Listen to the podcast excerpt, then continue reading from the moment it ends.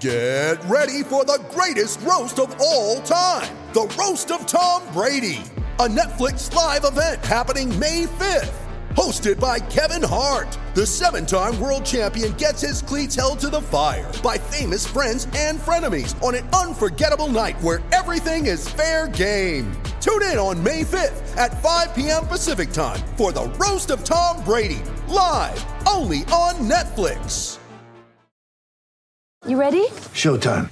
On May 3rd, summer starts with The Fall Guy. Let's do it later. Let's drink a spicy margarita. Make some bad decisions. Yes.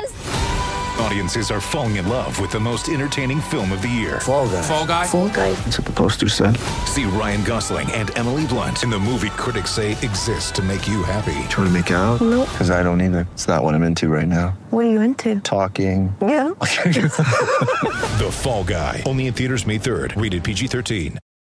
It's SEN Summer Brecky, Trent Copeland and Michael Carianis with you. Monday, the 29th of January, uh, a little before 6am in Brizzy, 7am in Sydney. MC, as you do every time you come on, you come in with info. You've brought a story about Valentine's Day today, but give us your insights. What has this day given us over the years? Yeah, the 29th of January 1996, David Boon played his final Test cricket for Australia. Can't believe it's so long ago. It's aged us a little bit there. Copes 96, Yeah. David Boon playing his final game. Yeah, Um, I'm getting vibes of uh, David Boon from Travis Head at the moment. At short leg, his Yeah. work, and the and the, The moustache, yeah. Yeah. In, in 2015, flight MH370 is officially declared miss- missing by Malaysia.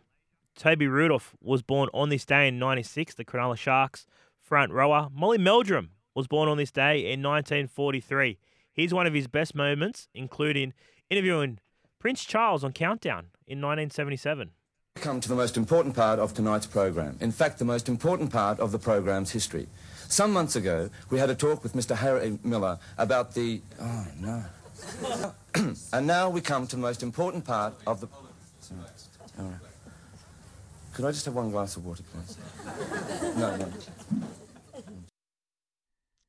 Yeah. Must have been funny at the time. And on this day in 2009, Kelly Clarkson broke US chart records with her single My Life Would Suck Without You. The song jumped from 97 to number one in just one week on the charts.